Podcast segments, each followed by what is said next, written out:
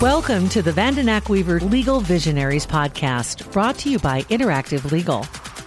Here's your host, Mary Vandenack. Welcome to today's episode of Legal Visionaries, a weekly podcast discussing updated legal news as well as evolving methods of providing legal service. I'm Mary Vandenack, founder and CEO at Vandenack Weaver LLC. I will be your host as we talk to experts from around the country about legal and tax issues, trusts and estates, business succession and exit planning, legal technology, law practice management and leadership, and well being. First, I want to thank our sponsors Interactive Legal, Foster Group, Veterans Victory Housing and Business Centers, and Carson Private Client. Here's a message from Interactive Legal.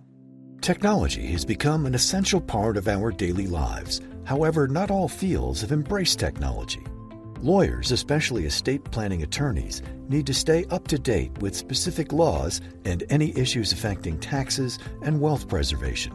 Implementing an automated drafting system can help lawyers spend more time with their clients and less time doing back office tasks. Estate planners and law professionals turn to Interactive Legal as their main resource for the latest planning strategies. Interactive Legal provides the most comprehensive productivity system on the market with an easy to use document drafting system, extensive continuing education, thought provoking discussion forums, and more.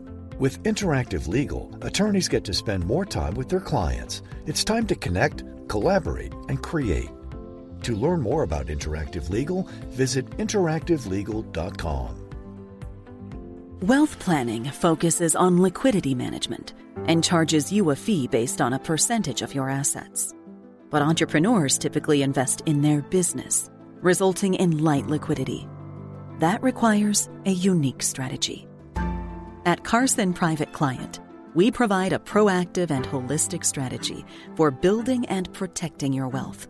Our mission is to alleviate the stresses and the burdens of coordinating all of those financial strategies.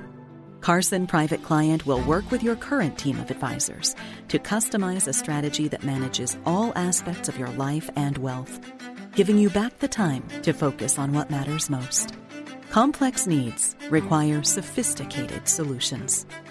Reach out to our office at 402 779 8989 to schedule your consultation. Investment advisory services offered through CWM LLC, an SEC registered investment advisor. On today's episode, my guest is Abby Arcishewsky with Private Wealth Asset Management. I've known Abby for a while and have always enjoyed the fact that she has a passion for business owners. She has a profound fascination and respect. The blood, sweat, and tears that it takes to grow a business are not wasted on her. She believes every client deserves to experience the joy of seeing their business transition on their terms. Knowing she can positively impact these individuals and the communities they serve is what drives her as a transition expert. Abby has over 15 years of experience, holds a certified exit planner designation, and is currently working on becoming a charter advisor in philanthropy. She works specifically with business owner clients. I asked Abby to join me today. We had a meeting recently and we're just chatting on business transition planning and realized that we had a lot in common in our views in that area. And we're going to talk more specifically in that arena about business continuity planning. Thanks for joining me today, Abby. Thank you so much for having me, Mary. Well, let's just start with the basic. What is planning? and why is it important for business owners? Yeah, absolutely. So I think that this is such a great question because advisors are always throwing around the term wealth planning, business transition planning. And sometimes we need to break that down for our clients to help them understand why we do the things that we do. And so for me, planning is addressing both how both the how and the why concerning a client's specific goals and objectives. And Mary, I'm sure you're familiar with the above and below the line planning and how we try to lead with a discernment style with our clients where we're the most trusted advisors. And when we're looking at above the line planning, we are spending a lot of time with our families, helping them navigate what their goals truly are and why those are the most important. And that happens over an extended discovery conversations that we continue to have with the family. And it ultimately helps us uncover some really meaningful goals um, within that process. Then we go to, let's call it below the line or the more tactical way that we help our families. We understand that as complexity and wealth grows, the needing for planning becomes more and more important to help navigate the financial and non financial aspects of our lives. So, what we do is take a team based approach and we bring together experienced specialists from multiple disciplines to provide this nuanced and proactive advice to our client. Uh, some of these comprehensive wealth management services would include investment management, strategic estate and wealth planning, risk management, business transition planning, philanthropic services, and more. Um, you asked the question of why is this more important for business owners? Well, I don't know that it's more important for business owners, but they tend to have more complex balance sheets and more complex family dynamics. So, uh, when we're looking at planning for a business owner, we're not only looking to help plan for themselves, but oftentimes they're families, immediate and extended. They're key employees within the businesses and the communities that they serve. So business owners just tend to have more illiquid portfolios and tax issues that need to be addressed well ahead of time. And sometimes these strategies can take years to implement and educate.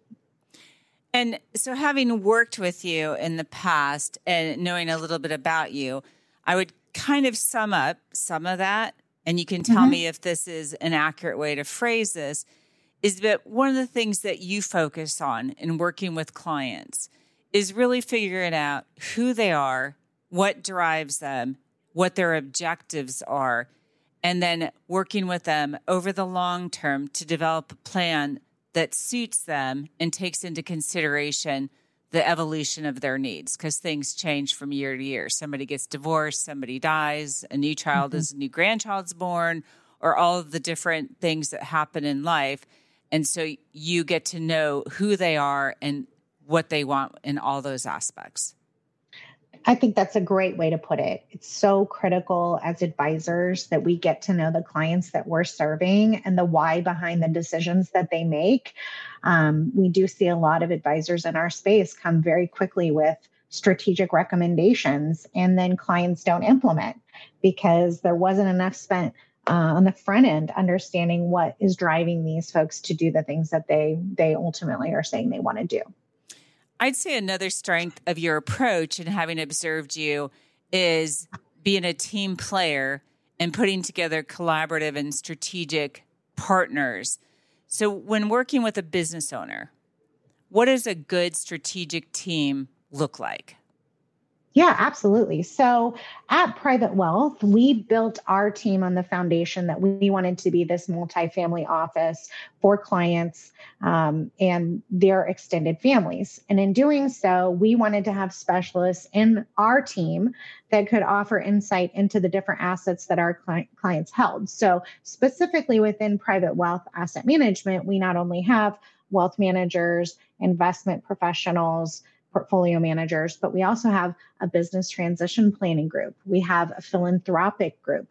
We have an oil and gas group and farm and ranch. So we definitely want to collaborate internally on behalf of our business owners because they typically have those types of assets on the balance sheet. But in addition to that, we believe in collaboration with the overall trusted advisory team. And those are going to be people that are not necessarily on um, under the private wealth umbrella. Um, and, you know, we want to be able to offer advice and implementation on certain parts of the plan, but there are certain parts of the plan that we can't do implementation and offer advice specifically uh, in your field, Mary, as the attorney.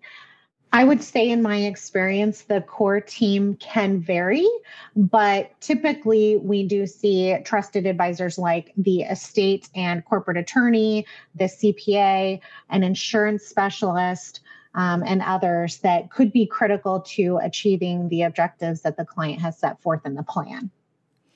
So let's talk about business transition planning, which is a term that you use. And just explain what a typical scope of work for that might look like.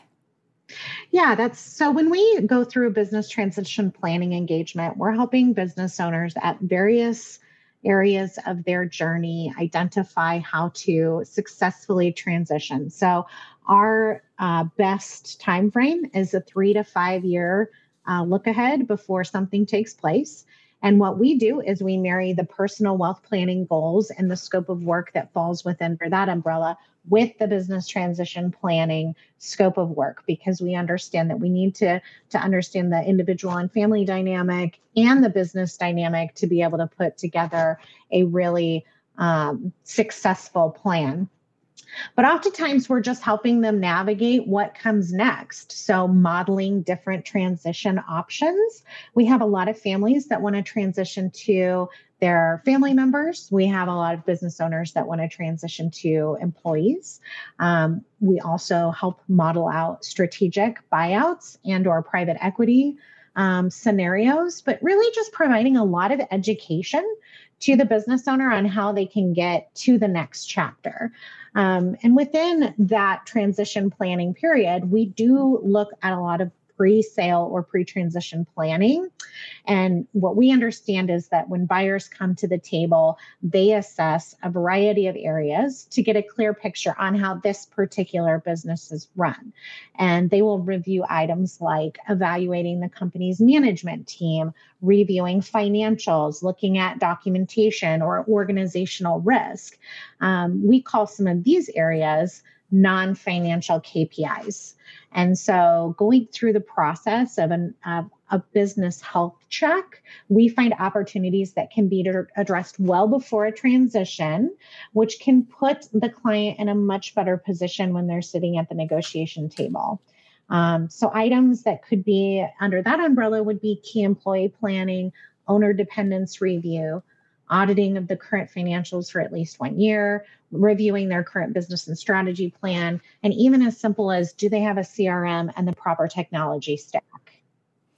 So I'm just going to mention because what you packed into the answer to that one question is really loaded and is a whole okay. lot of topics, right? So I'm just going to point out to our listeners, you did a great job. Don't get me wrong.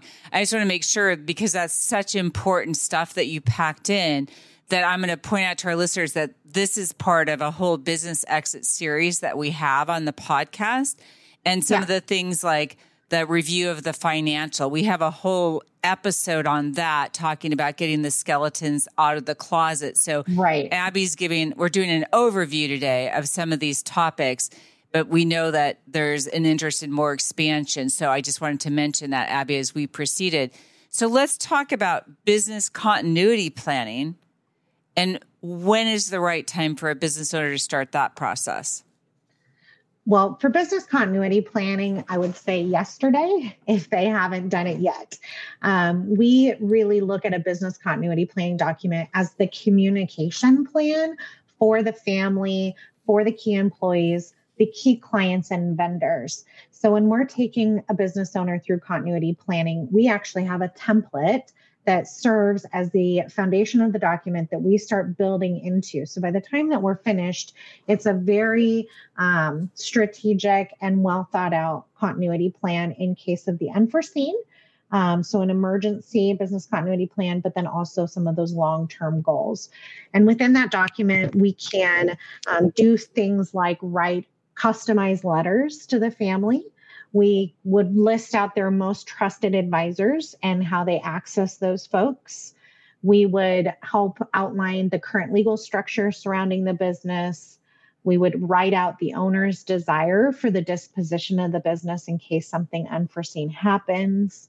We can get into first calls and contacts and even write out who who makes those calls and, and what does that script look like we would identify their top key clients and, and scripts that need to take place um, with those calls and who makes them. Same with key vendors listing out passwords and account access so the family can get the information that they need during a difficult time. So really what it does become is just a document that's there if, you know, you get hit by the proverbial bus tomorrow, what happens the next day? This document should address all those issues.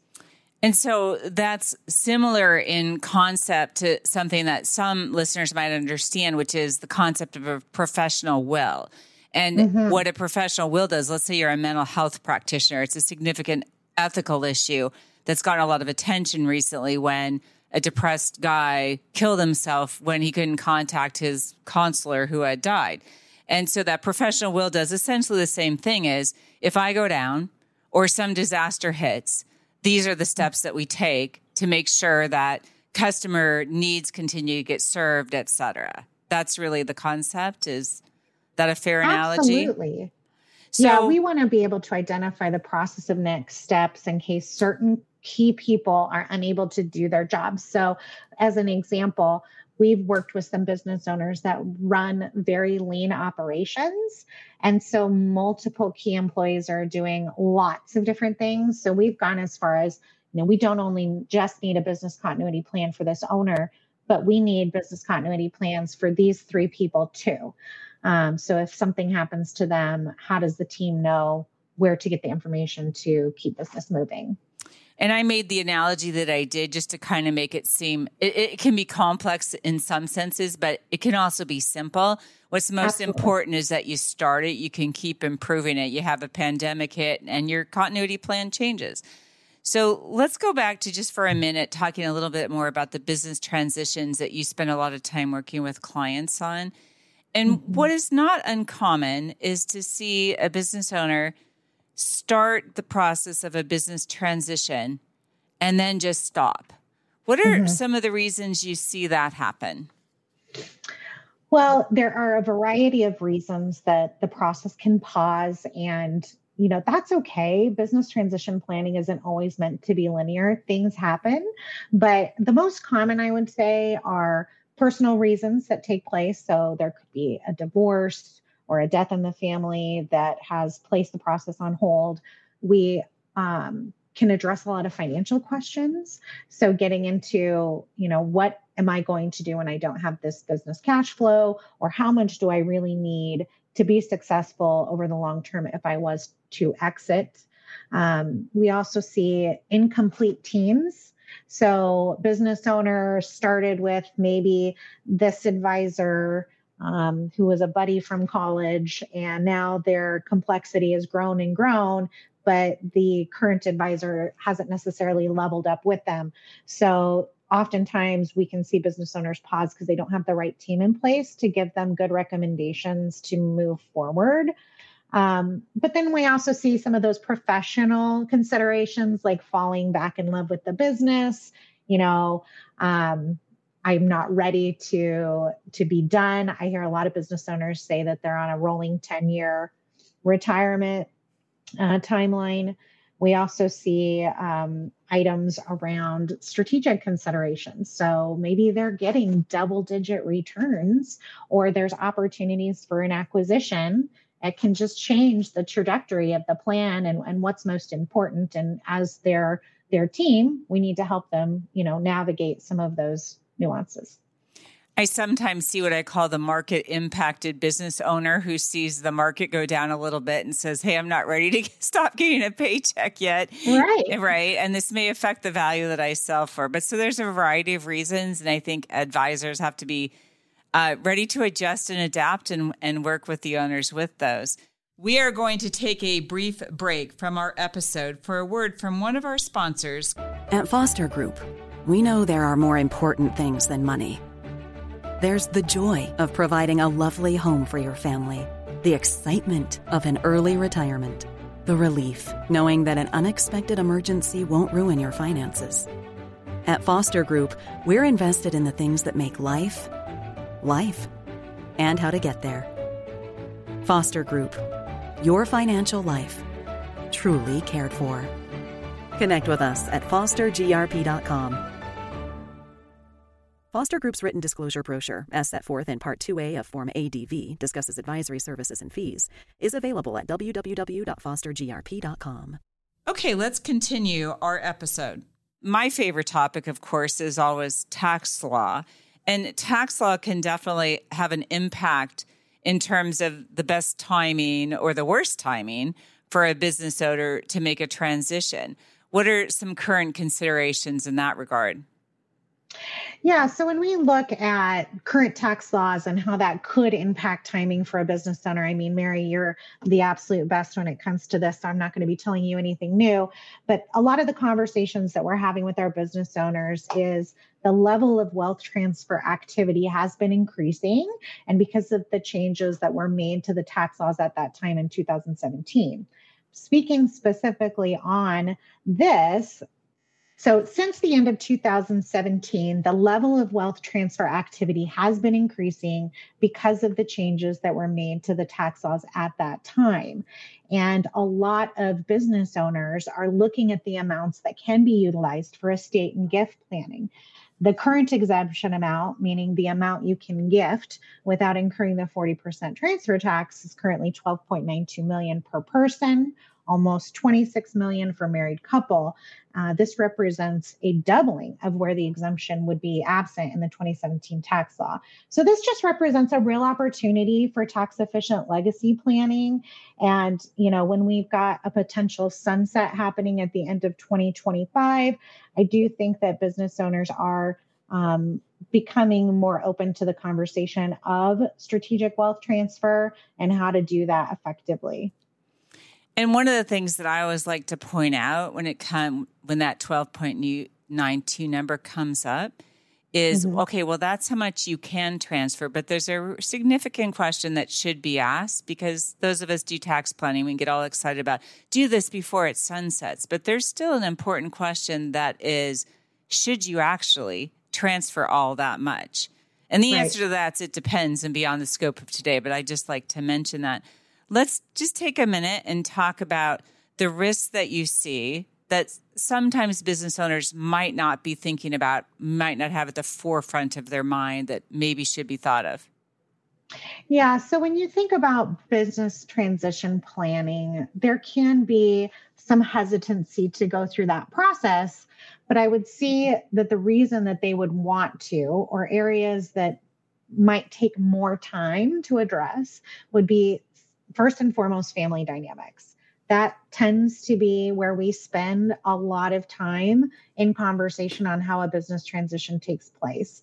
Um, you know, those conversations evolve, and we oftentimes do family meetings to help get other um, individuals' frame of mind around the plan. Um, but that can take a lot of time, and, and business owners might not be considering that. They might not consider the length of time that these engagements take to put in some very strategic initiatives. So, when I said earlier, our timeline is really that two to five year before a transition, I mean, we mean it. We want a long runway with these business owners to be able to navigate both the the why and what they want to do, but be able to put some pretty um, specific and complex tactics in place. Those do take time. I would also say business owners might not be considering the level of energy that they need to be willing to put into the plan. Um, so that is also, you know, something it needs to be reciprocal. The team can help bring ideas to the table, but the owner has to be invested and kind of ready to go through that plan. Just some other uh, potential risks might be the introduction of new advisors to the team. So, depending on what that business owner is trying to achieve, they might not have that current core team in place. And so, we need to make some new introductions and, and we want to help the business owners build those relationships um, with new advisors. Okay, earlier on, you spoke about the business model of being a multifamily office, and that mm-hmm. term mm-hmm. gets thrown around a lot and it means yeah. different things based on the organization that you're talking to.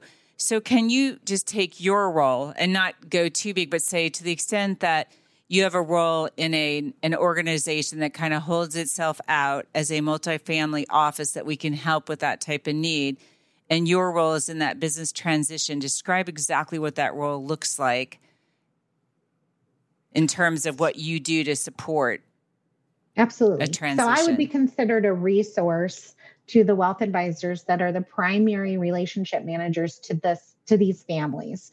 So each of our advisors want to have a lower amount of clients that they serve that have a higher amount of complexity um, which they can then engage planning on. So if we have an advisor that is working with um, a business owner that is thinking about transition, uh, they would engage me as a specialist to come in and do some additional discovery along with our chief wealth planning officer and really help facilitate some ideas on how to get a plan moving. Once we do that initial discovery, what I would typically do is create a scope of work and a proposal to engage with that client and the advisor. So, the concept of a multifamily office in general, I just wanted to clarify is so you're like not part of the business organization. Some businesses are so large that they may have some of those resources internally already. There's still reasons to engage outside advisors.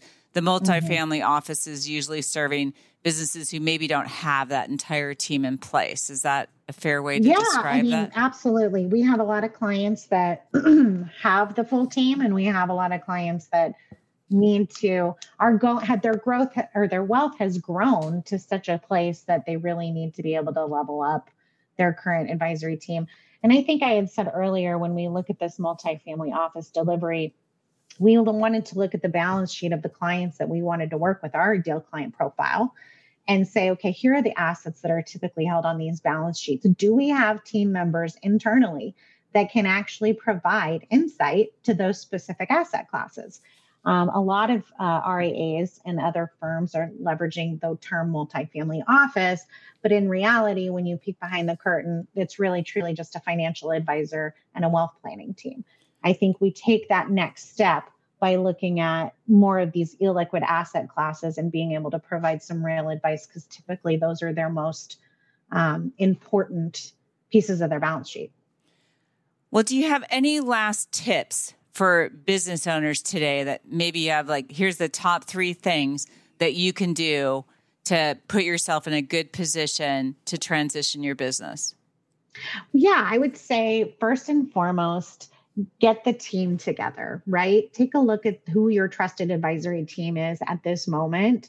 And if you're missing people in that core team, ask your current trusted advisors who they would recommend to help facilitate these engagements. Because as you know, Mary, it is a collaboration between multiple advisors in different areas of specialization. I would also say business continuity plan is something like you mentioned is easy to do. You can eat that elephant one bite at a time by starting an introductory business continuity plan and then getting more advanced and layered as you go. That's just an easy exercise for you to do to provide some protection and risk mitigation. And lastly, I would say that if you are in a time frame of a 5-year transition, having these conversations sooner rather than later will help put you in a better position when the time comes. I think that's a great summary, Abby. Thanks so much for joining me today. As we reach the end of our episode, I want to thank our sponsors Interactive Legal, Foster Group, Veterans Victory Housing and Business Centers, and Carson Private Client. That's all for now. Thanks for listening to today's episode and stay tuned for our weekly releases.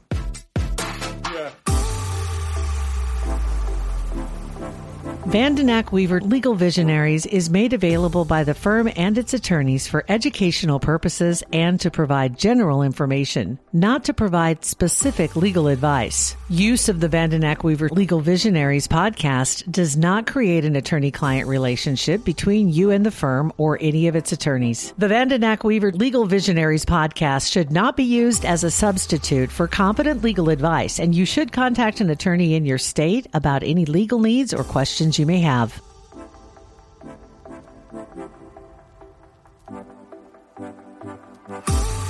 A Hurrdat Media Production.